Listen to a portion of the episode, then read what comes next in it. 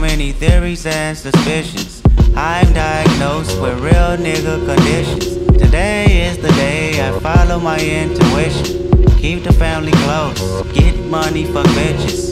I double park the Austin in the red. My mama told me that I'ma work myself to death. My mama told me that I'ma work myself to death. My mama told me that I'ma work. Welcome back to the All Things Sports Podcast, Season 2, Episode 42. It's your host Julian, co-host Justin here, as it is every week. And we're back with, I guess, a week two edition of this All Things Sports Podcast. We'll get into, obviously, what happened on Sunday, Monday, and even Thursday, I guess, if you will. Moving forward, we're going to talk about a bunch of the injuries that happened this week. You hate to see it, but there was at least 5 or 6 people that are gone for long term. Good players, too, on that list.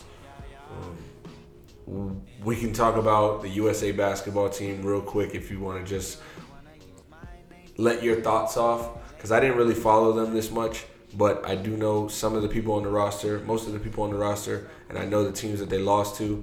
So, we can get into that. And, I guess we'll just kind of let the conversation flow this week as far as anything else, if we want to get into anything. But I did want to jump into the NFL's heartbeat right now.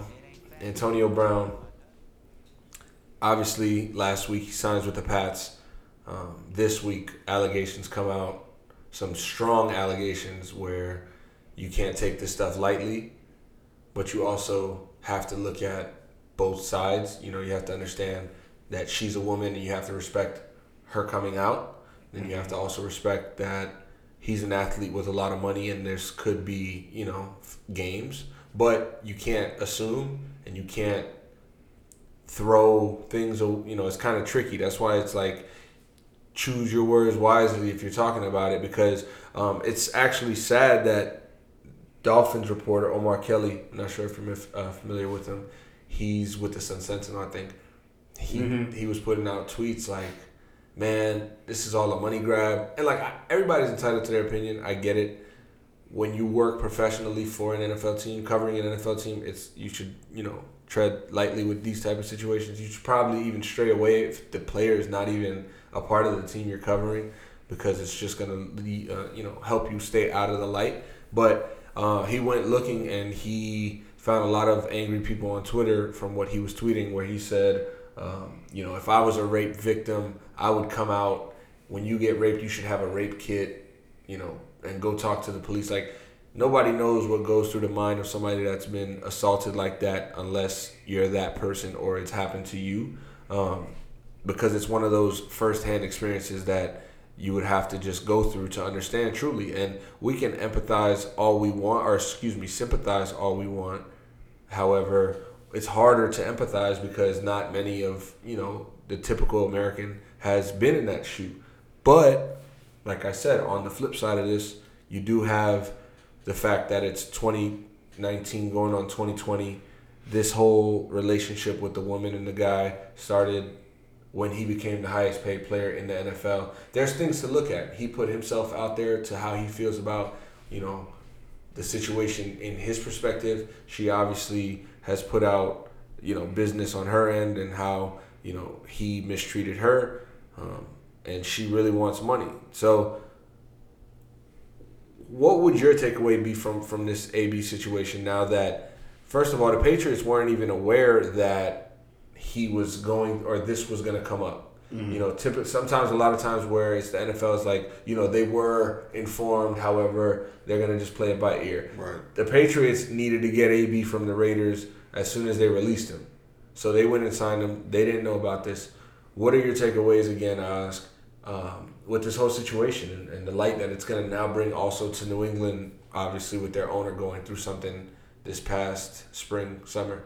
Right.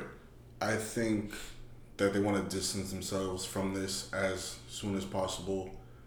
But they're in a curious spot, just like the NFL is in a curious spot, because we're typically, I feel, in the society today where as soon as something is allegedly brought against you, we more times than not want to kind of show that it's guilty till proven innocent, when first of all, we don't have all the facts, and we do have to take in the facts because that's really all we have to base our opinion off of. Right.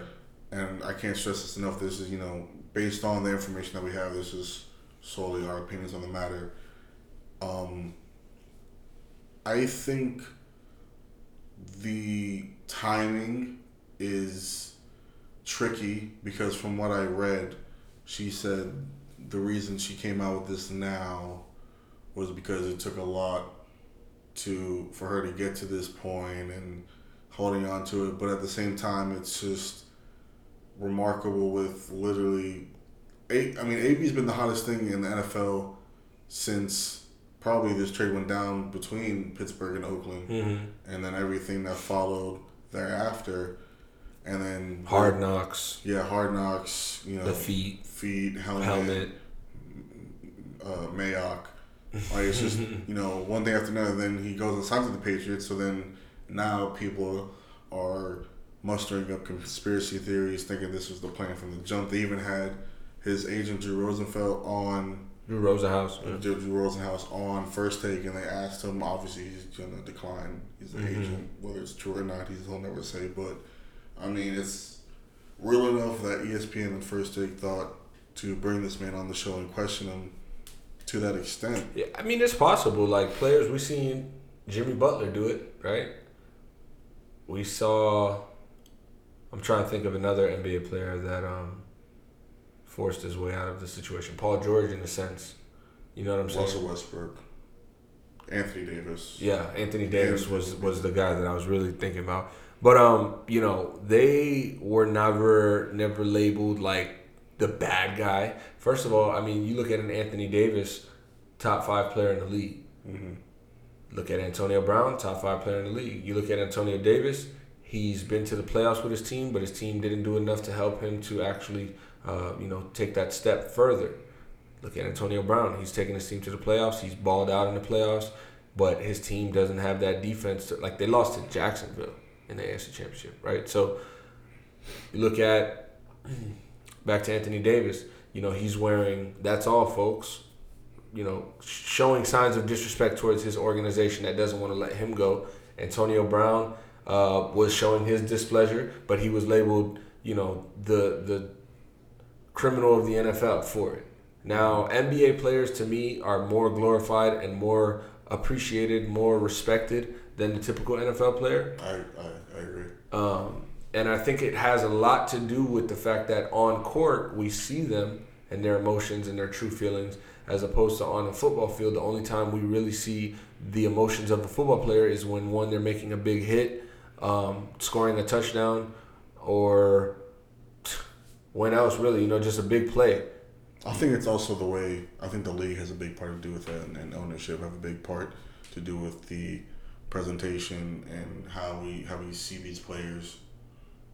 So I think with football, it's with any sport, it's about money. But with football, I mean, we've said it, they'll never get paid to the extent of, you know, these right players, because there's only so much money to go around. And then also the thing with basketball, I feel like it's more of a player-driven league, in the sense that players know and are aware that they hold all the power. But in the NFL, it's whatever the owner says or the GM says. Literally. Goes. I mean, we've seen people... Like the Raiders. I mean, they had to choose over the GM and the wide receiver. And the star wide receiver, who's a top three in anybody's opinion, got to go. You know, and the team feels good and relieved. Obviously... You know, there was reasoning behind why they had to do it. You know, the distraction in general was too far gone. But at the same time, you know,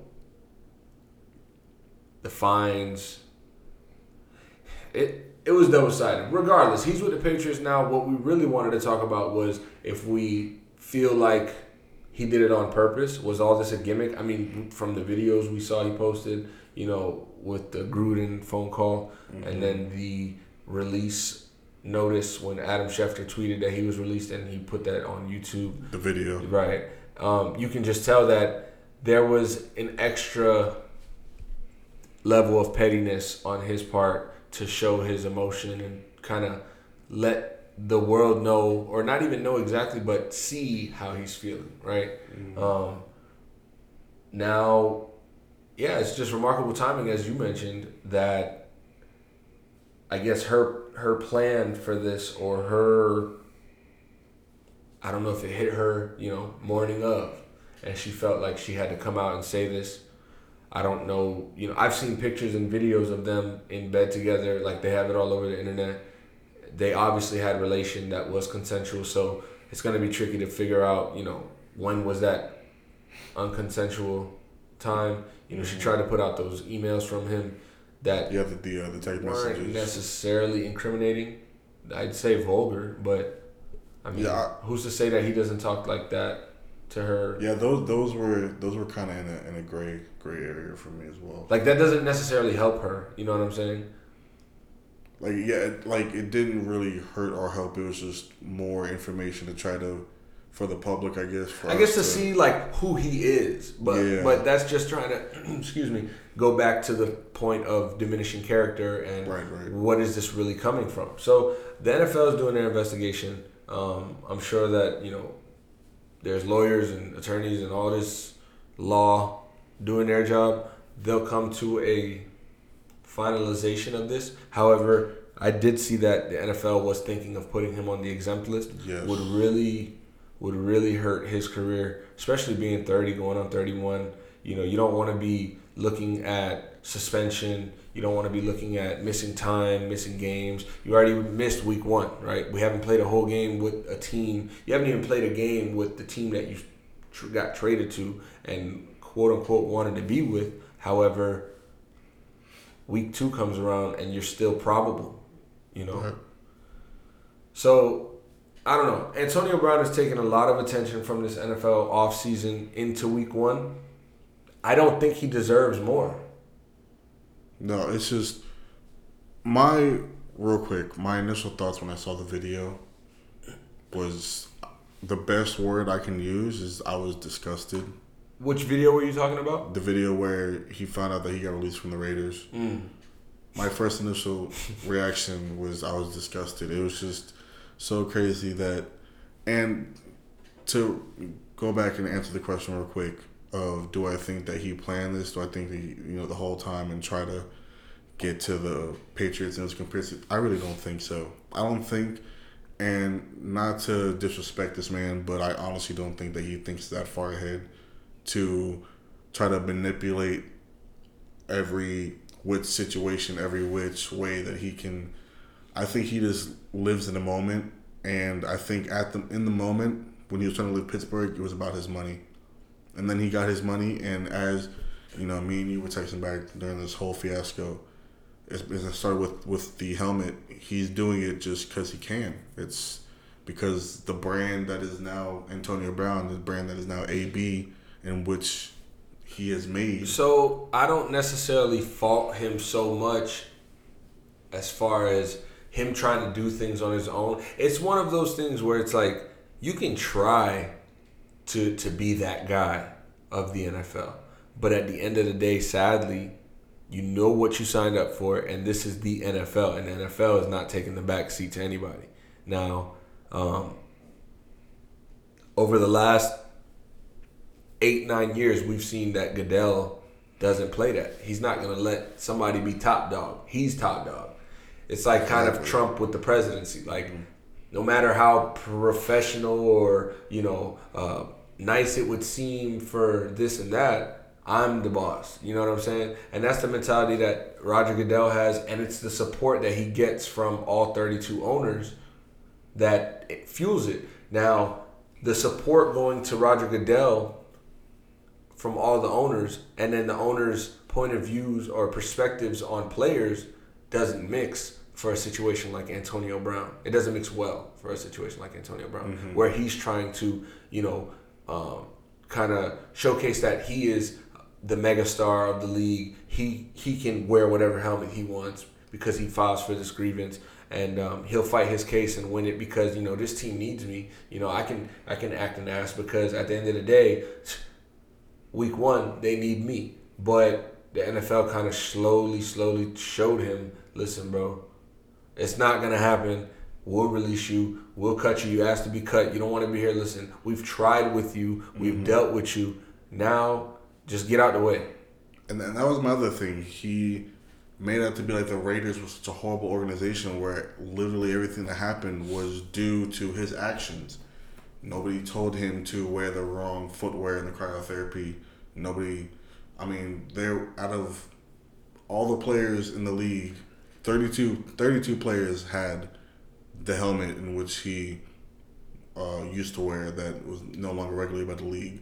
Players including Phillip Rivers, Drew Brees. Supposedly they didn't warn him that specific helmet made after the specific time was going to be banned. So, like, he had reasoning as far as why he can be upset. But at the end of the day, no matter how upset you get, Tom Brady is not letting that get in the way of him winning his 7th Super Bowl. Correct. And that's the difference between selflessness. And it goes back to, like, saying AB being AB because he can. Right. And, hey, we've learned that, honestly, it's the type of person he is. Love him or hate him. That's who he is. He's earned the right as far as his talent to speak, but he's kind of taken it and twisted it a little too much. And see, that's my thing, because up until this point, the reputation for him around the league, the word around the league was he was the hardest working player in the league. He was gonna, outwork anybody, first guy there, last guy. He still does. But we didn't see it. He still does. But we heard it, though. But we heard it. We definitely did. We heard it. We heard it on the phone call. We heard it on the YouTube video. AB, I brought you here because I love you. I love the hard worker you are. You're the hardest working man know. Okay, yeah. Word for word, too. John Gruden said it all through training camp. Like, we saw it all in Pittsburgh. Nobody's working harder than this guy on the football field. But he's working harder than other people off the football field on the wrong things. So that's what I'm saying. This offseason we didn't see it because he's taking every situation that happened with him. He decided to take time away from the team. But you also got to remember that during his cryotherapy rehab from his feet, he was still going hard for himself to stay in shape. He's fighting through. He wasn't sitting there. He wasn't practicing with the team. But that's not to say that he wasn't on his own getting better and working out and staying in shape. But I get what you're saying. I just don't want to question his work ethic as a football player. I think it's his time he puts into the off-field drama. No, yeah, I'm not questioning. I'm just saying that we've seen him deliberately. I still love AB. I ain't gonna lie. We've seen him deliberately get worse as time went on, as this offseason progressed. But as time goes on, we'll find out more information about this, ongoing case and the situation. I hope he plays in Miami. He got Miami coming up. I really think that. 59 points versus the Ravens. I don't think he'll be put on the commissioner's exempt list until there's more information. Yeah, I don't think with what we have there's justifiable. Yeah, for the simple fact of you can't then set a message and basically say that you're just because it looks bad, even though you're probably or you might be innocent, we still gotta put you on the exempt list, which he might be. He may not be, but until the facts are the facts and it's set in stone, You can't treat this man as if he for sure 1,000% did do it. Exactly. That's why there's the investigation. So let's get into week 2. We're away from week. Well, excuse me. Going into week 2, not let's get away from week 1, but going into week 2, we've seen injuries, as I mentioned at the beginning of the episode, that are going to affect weeks 2 and 3 and 4 and 5 going forward because of some long-term injuries to some big-name players. Unfortunately, I'll start off with Hunter Henry. Last year, he missed the whole year. I think he got hurt in practice last year, right? Towards ACL in practice. Last year, Henry? I think he started. I think he played for like the first 4 to 6 weeks and then got injured after that. This year, he fractured his knee. That was in practice. Or they said that, his fibula. Mm-hmm. Fibula or tibia, one of those. But, yeah, in his leg. So he's going to miss 4 to 6 weeks. It just sucks to come back after week one. You know, Tevin Coleman just signed with a new team. He was ready for an opportunity in San Francisco. He's going to have to wait another couple weeks with, I think it's an ankle injury. It's a high ankle sprain. They have him listed week to week, which is also sad considering that McKinnon, again, placed on IR already before the season started. Yeah. That's back-to-back years that he's not going to play. Pretty sure his career is done, unfortunately. But, yeah, they just get weaker at running back, which is tough for the simple fact that Jimmy Garoppolo is not getting off to the best season, and we heard a lot about his preparation and his work in the offseason. 5 interception practices sessions? I'm pretty sure it was 5 in a row. 5 back-to-back. Yeah, 5 back-to-back, and then one more for good luck. Mm-hmm. So, they're going to – I don't know what they do. They're going to have to air the ball. Jimmy Garoppolo's going to have to prove that he's worth that contract. I mean, they do have Matt Breida. Which I think is a solid running back. He's solid. I think he can help. However, who's backing him up is my question. Exactly. This was supposed to be done by committee, done by, fresh legs. You lose McKinnon. You lose McKinnon, like you said, off season, I think that was. Yeah. And then week one, you're losing Coleman. And you're not losing him for the season, Coleman, but you are losing him for a substantial amount of time, 3-4 weeks maybe. He's a running back. It's a high ankle sprain that doesn't mesh well. And nonetheless, Kyle Shanahan brought him there because he's familiar with him. He knows that he based a good amount of plays for him in his offense, and he's going to miss it. And Jimmy G, like you said, he's going to miss it because he needs that check down running back. Every quarterback can use a running back that can catch out the backfield. So San Francisco, they're kind of already in frantic mode, seeing as though they didn't play too well versus Tampa Bay, who's one of the worst teams in the league. Who's, by the way, holding their own against Carolina right now as we speak. It's 11:30 on Thursday night, and they're up 3. Carolina's looking very sad on offense. Cam Newton's looking like he can't throw the ball past 15 yards down the field. Side note. But to get back to the injuries, San Francisco, they're going to have to bounce back in week 3 and really figure it out. They're going to have to play better defense. And Jimmy G, man, we're going to have to see the Jimmy G that they paid 5 years, $100 million. I think it was $127 million with 90 guaranteed. At the time was... Can they void those guarantees like they did to AB? They won't. Hell no, they won't. But that's porn star Jimmy you talking about. Another key injury to a contending team this year is the Colts. Well, take it how you want. I still think we're contending. But Devin Funchess breaking his collarbone, going on the IR, has to miss a minimum of 8 weeks. Pretty frustrating, seeing as though he just got to Indianapolis, just went through this training camp.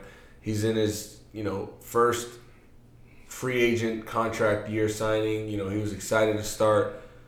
And he has to go down. What that means is Deion especially Kane, on a 1-year deal. Exactly. Yeah, that's the worst.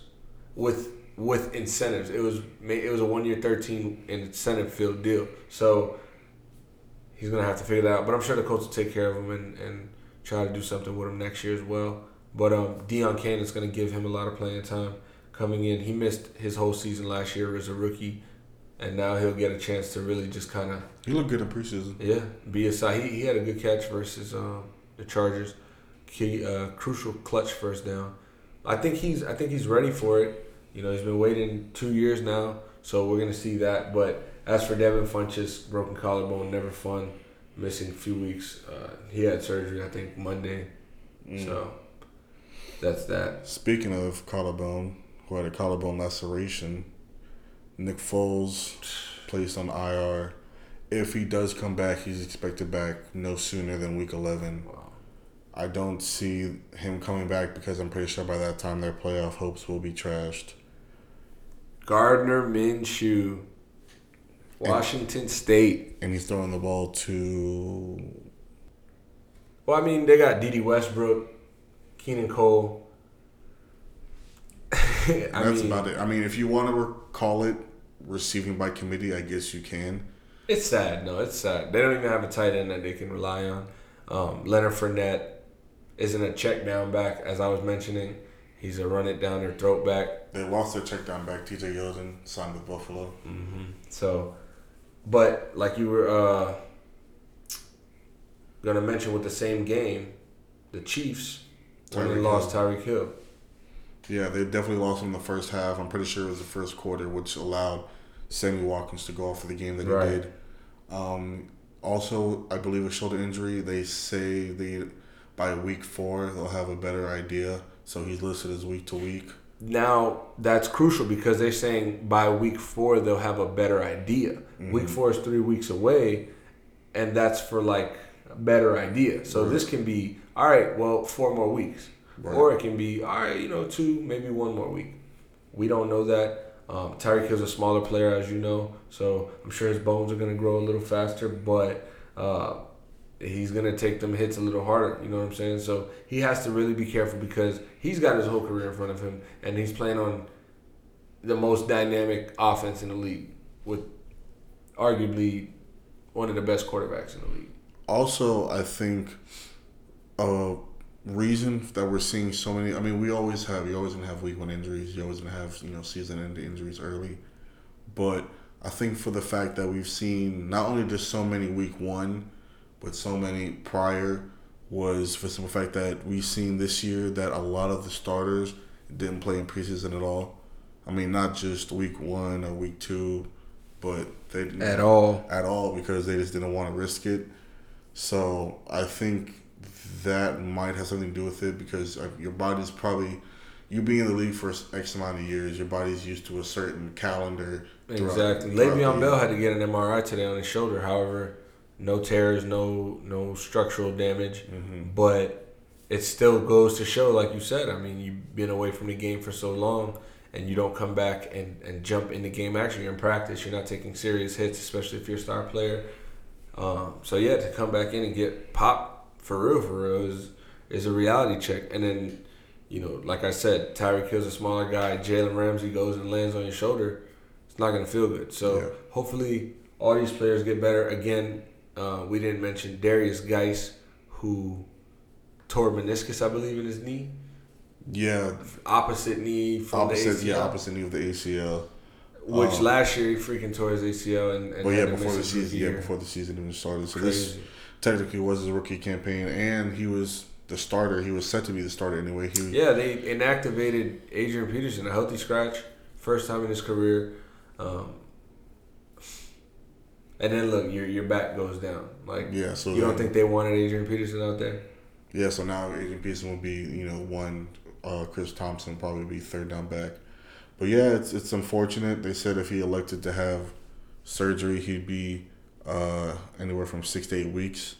So I haven't double checked and see if he elected for that. But even if it's I think they call kind of like a stretched or something of that verbiage, that it's still gonna be at least minimum 6.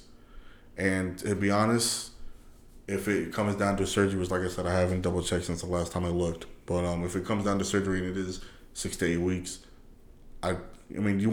you would think you want to save him for the future. Do you really bring him back? Adrian Peterson showed that he can still go. Not a playoff team too. Yeah, and Adrian Peterson showed that he can still go. Just how does the story look? You miss your first season, you miss your second season. You're a running back.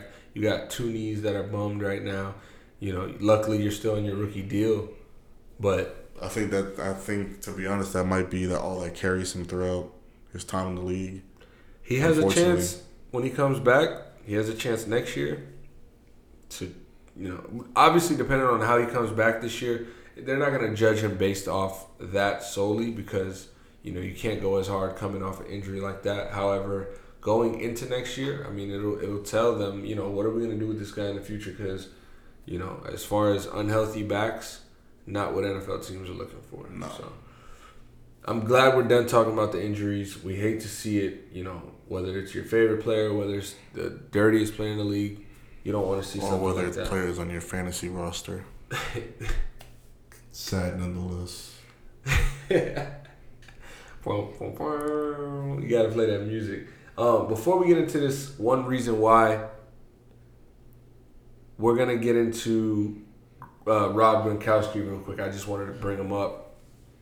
We know that he had the whole discussion of, you know, why he retired and the place he was in mentally, because obviously Andrew Luck had the same issue going on mentally.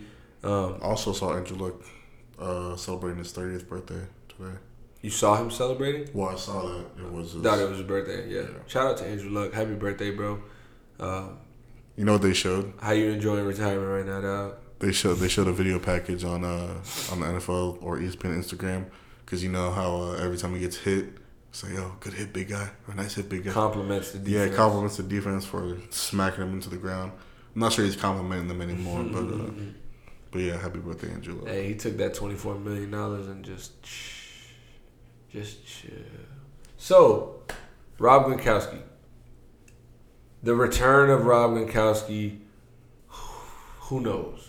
They're saying yes, some saying no. Obviously, it's his decision. We're speculating, and some are speculating in the fact that, yeah, they truly think, they got Antonio Brown, they got Josh Gordon. This is another Super Bowl VII. Like, why not? But then there's the human aspect of it where it's like, all right, he retired for a reason. This is his first season through retirement. Like, it feels long because the Super Bowl was so long ago in February, and this summer has been dragging. But we're back. It's his first retired season. He's enjoying retirement. And, you know, he also said if I were to come back, the NFL would have to approve the use of CBD oil or CBD in general. Right. And, hey, I feel that stance. Like, if you want a player like me, you got to include this, which obviously probably not going to happen. But the point is, he's trying to have people understand the harsh reality of the NFL, you know, the opioid crisis in the NFL. Well, you saw what he said in his interview about if he let his kid play football. That's exactly where I was getting to. So break it down. So they asked him, you know, obviously with the reason why him being leaving football is due to injuries. So they asked him, you know, if you had a child, if you had a son, would you let him play? He said, yes, I would let him play, but not without explaining what comes with the game. Him saying that he's had, I think, in his whole football career. 9 years, I believe. Yeah, I don't know if it included from high school to NFL. No, I think he's talking NFL. Oh, well, he said that. I think he's talking NFL. Well, yeah, he said he's had 9 surgeries, and he's had 20 concussions, and 5 of those concussions being blackout. He might have had couple concussions in college. Yeah, so I don't know if so I had 20 concussions. But the nine surgeries, I mean, he might have had 1 or 2 surgeries in college, but he had a handful of surgeries here in the NFL. Mm-hmm. And 9 surgeries? So 9 surgeries, 20 concussions, and like I said, he said 5 of them were concussions where it's blackout. Like, he didn't know what happened or realize what happened. He woke up, and, you know? So, yeah, you got to give that understanding to your kid, like, how do you feel about that? You get a son, he starts watching football, obviously, because it just grows into him the way you watch football, and he wants to sign up for football. Like, how does that go? I let him do it, but I want to make sure that he's doing it for the love of the game, because I would never take that away from him. But, you know, we have to be realistic and, you know, where the game... I mean, who knows? By the time, you know, we have kids, the game could be completely different. For sure. Could be better, could be worse. For sure. But if I was speaking in this time period now, like I said, I wouldn't take that away from him and let him not play, because, I mean, I played ball. I got injured, you know. The thing is, it's tricky because we see how fast football is. We see how dangerous football is, and it's been... Nothing's changed. Like, we went through it. I played tackle football before. I didn't fall in love with it. You know what I'm saying? Mm-hmm. But there are those who fall in love with it. And when they do, that's kind of when it gets tricky, dangerous. Because it's not to say you're taking away something from your son, which in a sense you are. But you're also looking out for him because you know. You know? And that's what your job as a parent is to do. You're not trying to set your kids up to fail. Right. You want to set your kids up to be the best that they can be, right? So as far as if I were to have a son and he wanted to play football, I think I'd let him try it.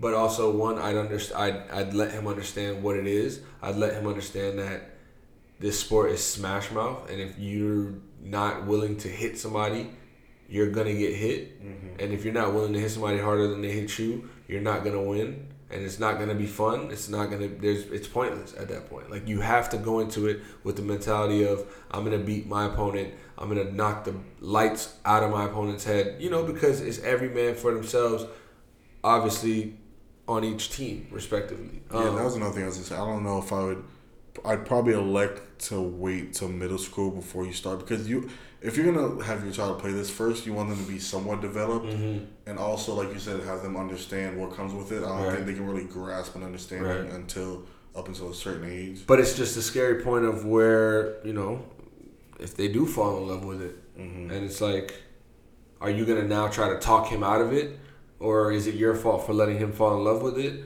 Not to say that his life is ruined now, like, it's not that, but we do see the long-term effects of football players, and it's sad. You see some football players that played in you know 1999, 2002, and it's like they're going through it because their bodies, like, they've broken fingers during games and they just play because it's the norm. Like, you're a sissy if you come out because you broke your finger. I mean, a more recent one. I mean, look at Ryan Shazier. Perfect example. And who would ever want to... Nobody wants to see Ryan Shazier in that position. The whole stadium got the air sucked out of it. TV, and I'm sure everybody that was watching the game in front of the TV was quiet. Nobody wants that for their kid. And that comes with football. That's literally the price you pay. And you might get that before you get that check, because it's not guaranteed. So your son has to also understand that. If you're going to go to college for this, and you're going to go to college because you're getting free college, okay, I get it. But if you're out here trying to chase the NFL, know that you need to get that check. You're not going... Like, I'll tell my son straight up, if you go to the NFL, you get the check. You're not going to the NFL and not getting the check. Mm-hmm. And it's not to say, like, you know, I'm not going to accept you if you don't do as good. But it's just the fact that, listen, you're making this decision with your life. Try to make the best out of it. No, I agree. So, I think we can get through these one reason whys. Week 2 is upon us. Weekend's coming up. I just can't wait. So, let's start off with the 1 o'clock games, right? We got Dallas at Washington. Ooh. Divisional game. It's a 1 o'clock game, like I said. FedEx Field over in Landover. These games are typically fairly close most of the times. I mean, the Dallas Cowboys we saw last week was pretty good. The Washington Redskins, on the other hand, are dealing with some things, you know, running back. Colt McCoy's still not back from last year. Their defense. Listen, one reason why. I think the Cowboys are going to win because of the pure dominance on both sides of the ball that they've shown. I think they're going to win for the same reason, but more so that if you look at every position, Dallas Cowboys just dominate them in every position. So I also have the boys. So, Tennessee at home versus Indianapolis, Nissan Stadium, 1 o'clock. Who do you got and why? I got Tennessee because I think they're going to ride off the momentum. They put up 43 on the Browns. I respect it. I got Indianapolis, not because I'm a Colts fan, but because the Colts did this last year, and they're not going to let themselves go 0-2 2 years straight. Simple as that. I like that. Moving on, we got Pittsburgh at home versus Seattle.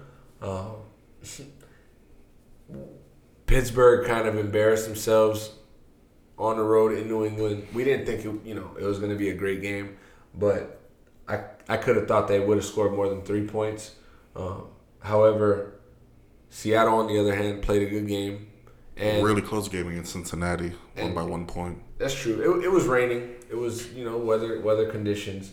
But I see Pittsburgh going down 0-2, and I see Seattle bouncing back from they're going to be mad that they played such a good game, such a good competitive game versus that AFC North, the worst team in the AFC North, that they're going to come out and dominate the Steelers. I also have Seattle, and I have Steelers going to 0-2 for the simple fact of I think people can finally realize that Big Ben is at the tail end of his career. And they just re-signed him. And we kind of knew this was going to happen. Giants, Bills, MetLife Stadium. Give me Josh Allen. Give me Ed Oliver for 700 points because nothing. Because the Giants. I'm going to take the Giants for the simple fact they're home.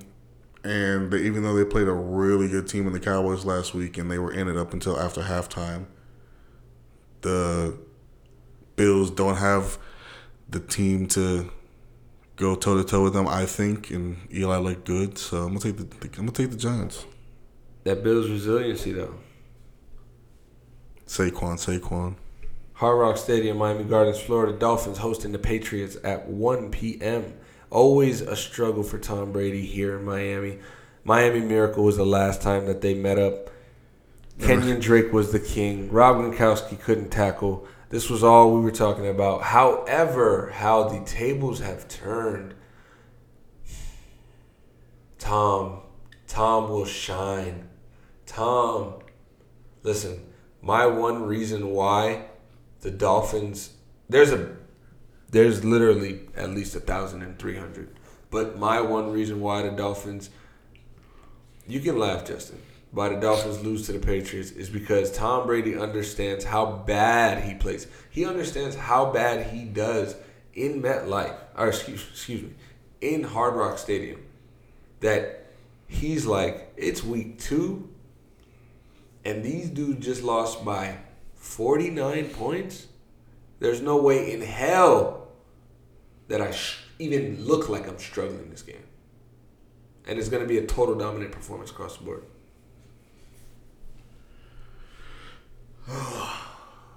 I, too, have the Patriots for the simple fact of the fact that Baltimore has never been known for their high-octane offense, and they put up 59. So I can only imagine what the Patriots are going to do. Although I will say that the Patriots are not going to put up 59 because you will not see Tom Brady in the second half. Well, you won't see Brian Hoyer either because he's a Colt. As long as I see Sony Michel, that's all that matters. I promise we got some better games. This is what the NFL slated. This is not what we slated. We're not choosing these games. I'm just reading. Texans hosting the Jaguars. Like we said, Nick Foles is hurt. Gardner Minshew. He's going to try to go on the road. He's going to try to beat a divisional opponent. He realizes that as of right now, he's the guy until Josh Dobbs takes his spot. If Josh Dobbs takes his spot. Now, as far as this game goes, listen, I watched Monday Night Football.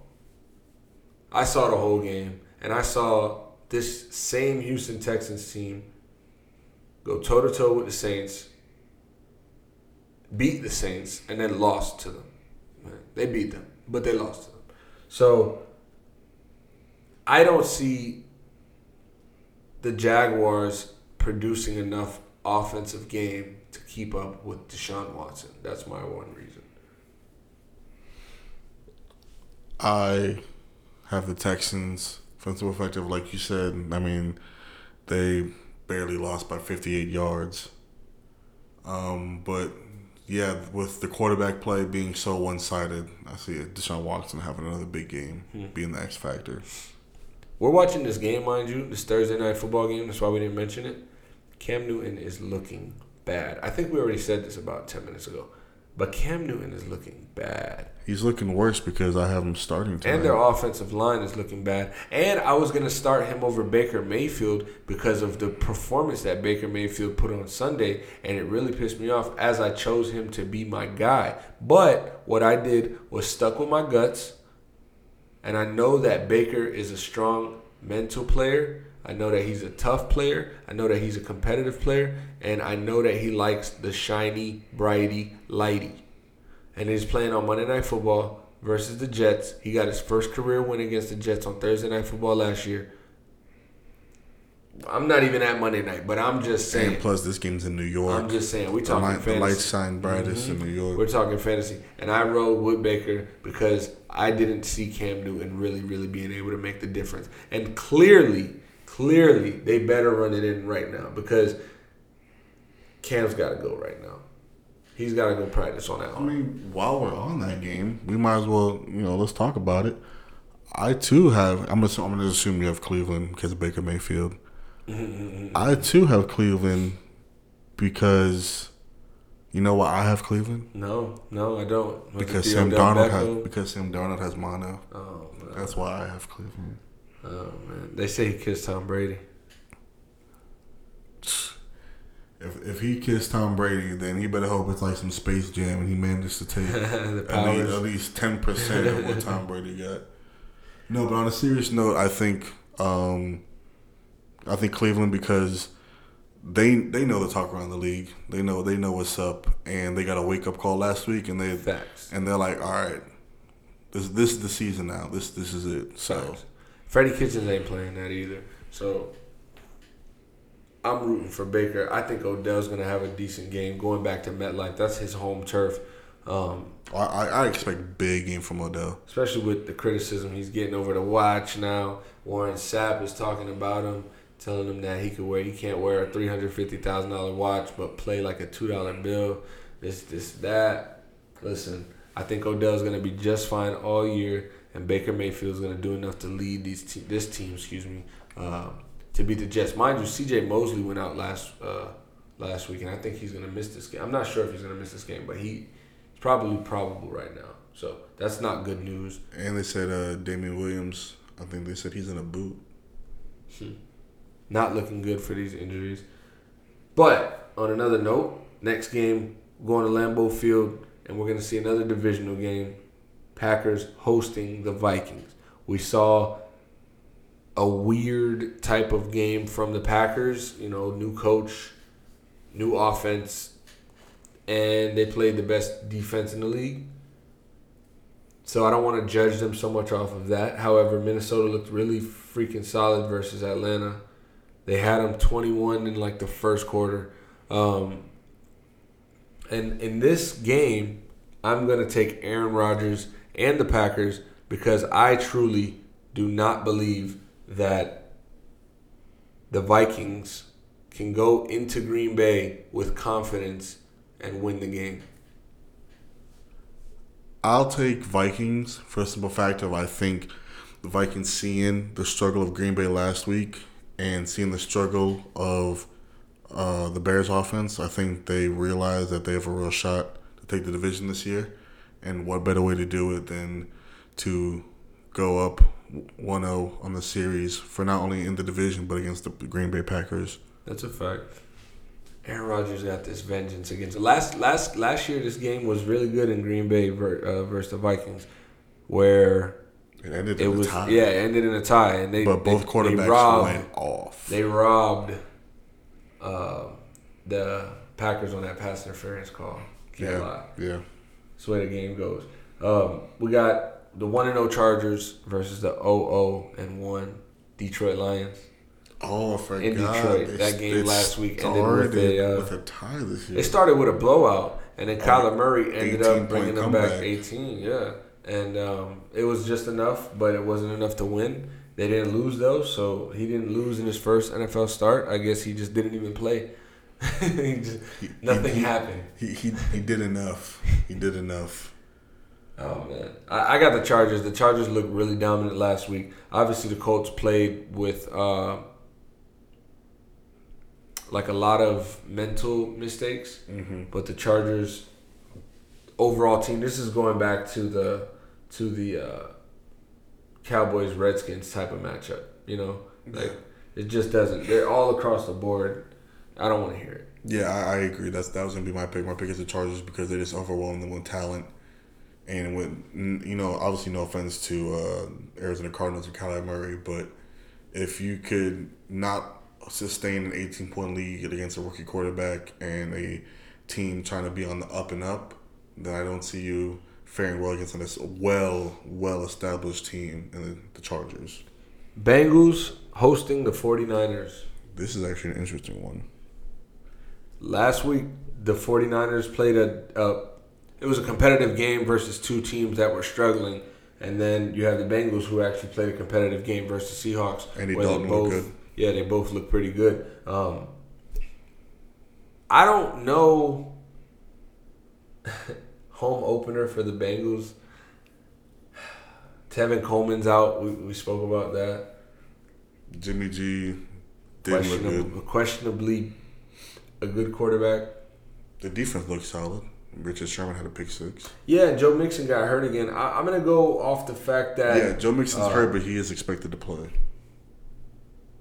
This is a tough one, actually. I'm kind of... I think the 49ers are going to win. I think it clicks this week, and I think Kyle Shanahan's going to light a fire under their offense to really let them know, listen, can't have that. Like, we really want to work towards being a playoff team. The division... It's not attainable this year, but it will be next year. I promise you. I could even argue that it's kind of attainable this year, but that you would need a little bit of luck and all that. However, like I said, I got the 49ers. Bengals are home?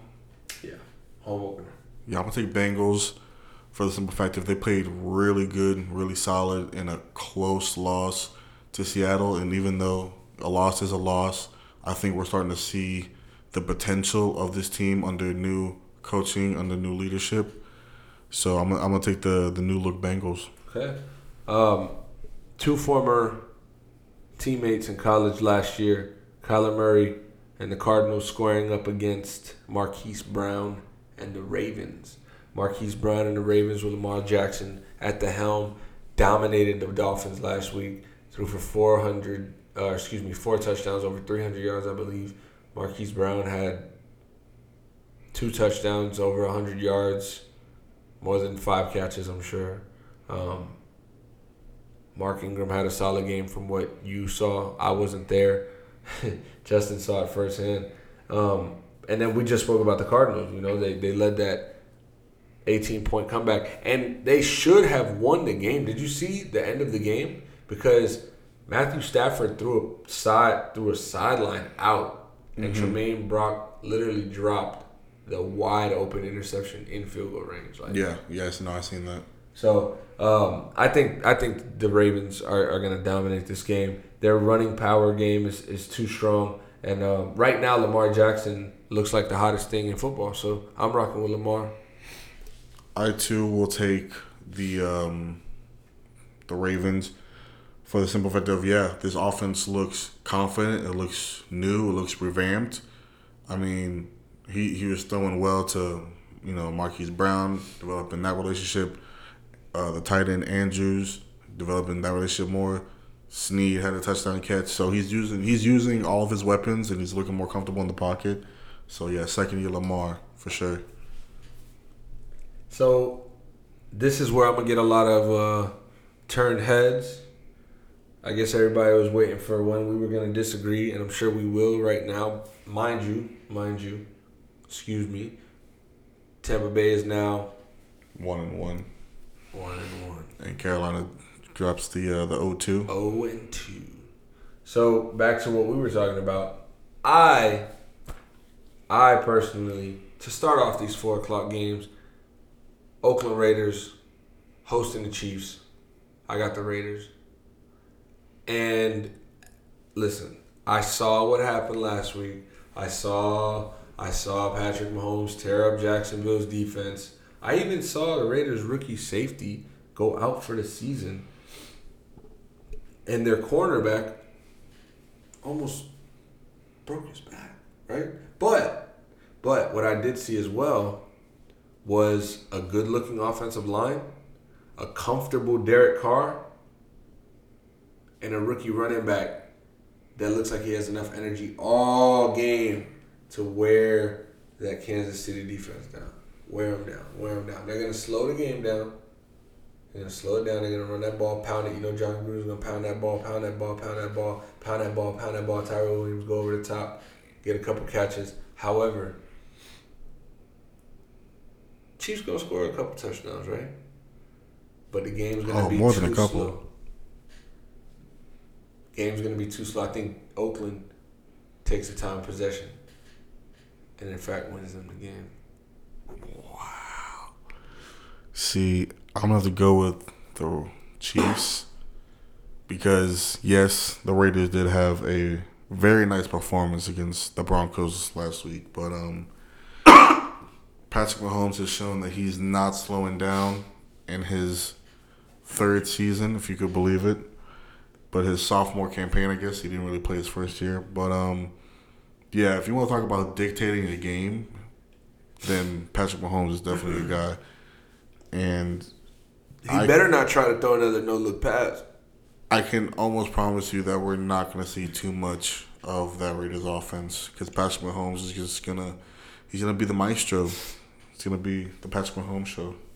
Could be, but I don't think so. This is the game that I'm really excited for this week. At the Coliseum. Last year it was at the New Orleans Superdome.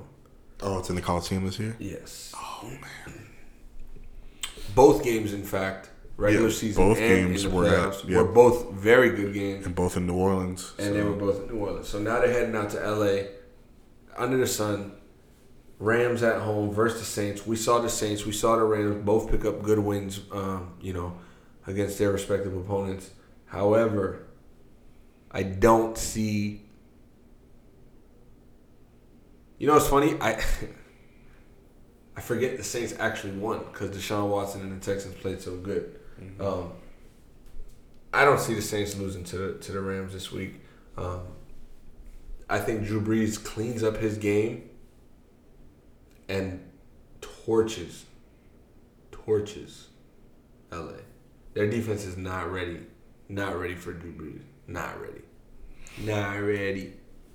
I also have the Saints because I think that, yes, even though they did barely win by a 58-yard field goal, Drew Brees with almost no time on the clock and one timeout put them in that position. Disgusting. So, yeah, I got Drew Brees. Shout out to Ted Ginn for falling right where he caught that ball because if he would have tried to take one more step, it would have run out of time. Oh, no. He knew that. And a shout out to Sean Payton for calling that play up, too. The three plays that brought him to field goal range were just... but it was also Romeo Crennel was in prevent defense. Like, you're not trying to let him a touchdown. Drew Brees is not throwing a Hail Mary. You do not realize they're trying to get in the field goal position? Yeah. So, bit confusing. I'm sure that he'll, evaluate that and change that for his next time he's in one of those situations. I would have brought pressure. Fortunately, he probably won't have to see Brees in that situation again. But just in case he sees another decent quarterback, he'll be kind of ready. Won't be this week. Go to Mile High. Denver Broncos hosting the Bears. Bears defense is way too dominant for Joe Flacco. We saw the Raiders, kind of just make them look like what the hell is going on. They couldn't get it together in the first half. They shut them out in the first half. And the Bears, we saw what they did against Aaron Rodgers. So I think the Bears defense, as the number one defense in the league, in my opinion, is going to go ahead and speak for themselves on this game. Yeah, I'll also say the Bears. And if you do have the Chicago Bears defense in fantasy, start them because I can guarantee you'll get at least 20 points. Jeez. But like you said, yeah, I mean, don't get me wrong, Raiders do have a good-looking defense. That front seven really looks like it has potential. Clint Farrell obviously looked like the good pick at number 4 last year. But this is Khalil Mack and the boys. And they are definitely sour that they lost that game to Green Bay. So I expect them to bounce back with a win. Now, the last game we're going to go over, it's the Sunday night game. We went over the Monday night game, Jets and Browns already. So the Sunday night game, it holds for a good one. It's in Atlanta. And the Falcons at 0-1 hosting Philadelphia, where they came back. Philadelphia had to they had to come back. They weren't looking good in the first half. Carson Wentz came back and really showed out. On the other hand, the Falcons really just kind of were getting blown out all game until, late, drives. It took them a bunch to score. I don't think the Falcons are going to let the Eagles come to their home and beat them again. I think the last two times that the Falcons played the Eagles, they've been the losers on that end. And I think they were both games on the road. Yeah, they're both in Philly. Coming to Atlanta, 0-1 home opener, there's going to be just magnificent crowd. But I truly think it comes down to my one reason being that they're not going to let Philly come in there with that swagger. They're going to cut it out. They're mad off last week. So I got the Falcons. I got the Eagles because I think the Eagles are going to show that they're definitely not only a favorite to win the division, but they could possibly be a favorite to return back to the Super Bowl. They have, the most solid team I think they've had even prior, even the Super Bowl team. I think this team is even better than that, even though they did lose Malik Jackson for the year due to his foot. Sadly. Unfortunately. But this team looks like it's built because I think with Andrew Luck going down, a lot of teams are finally understanding that the quarterback position ain't no joke. And if you don't protect it, it will be gone. And with Carson Wentz being injured the past two seasons, I think this team, not only on the offensive line or offensively, but both defensively are locked in. And they realize the chance that they have this year and they realize the talent they have. So I think they're going to make a big statement going to Atlanta and beating the Falcons. Like that. So those are the one reason why we gave you guys a good show. We hope you enjoyed it. Next week we're going to come back, talk about week 2, how we can advance to week 3. Hopefully we don't go down an injury list like this again. Hopefully we're not talking about AB again.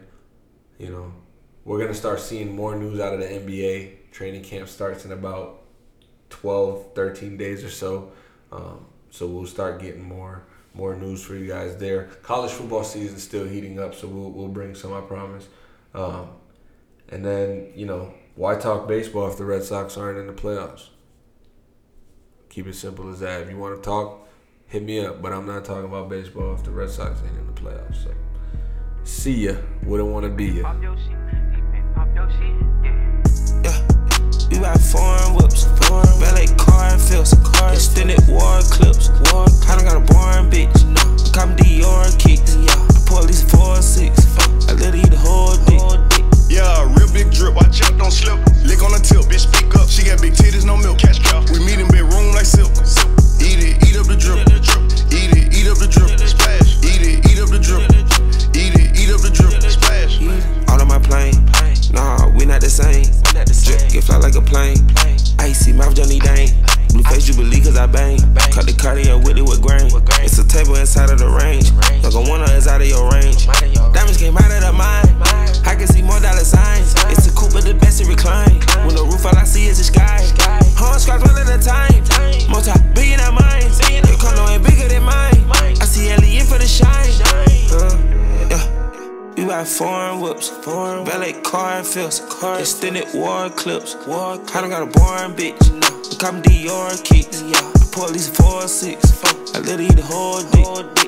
Yeah, real big drip, watch out, don't slip, lick on the tip, bitch speak up, she got big titties, no milk, cash cow, we meet in bedroom like silk, eat it, eat up the drip, eat up the drip, splash, eat up the drip, eat up the drip, splash, whoa, I'm loaded, pockets on stuff out the bus hole, when you pouring that touch, pour a little over. Like fucking these bitches by twos now, already won. How can I lose now? Put the switch on the Glock, now the Glock will fully. Pull the trigger, it's about raining bullets. All they seen was some double C's. Black male, Chanel hoodie. Yup. My bitch bad, I give her allowance. You so broke, come buy her a sandwich. I blew her mind, power outage. She wanna be with me every other week, heavy schedule. Just won't allow it. I told them eat up the drip like a buffet on the plate. Diamond mouth, expensive taste. I'm really having my way in it. Bought the phone just to play in it. Nike backpack got the K in it. Straight to the jet. No delay in it. I got them everlasting rack sacks, Phillips. I can spend a whole day in it. Pulled out while fucking her. If he get the pussy, can stay in it. Yeah, we ride foreign whips, valet car and fills, extended war clips. I done got a boring bitch, look I'm Dior kicks, the police 4-6, I let her eat the whole dick. Yeah, real big drip, watch out, don't slip. Lick on the tip, bitch speak up. She got big titties, no milk, cash cow. We meet in bedroom like silk. Eat it, eat up the drip.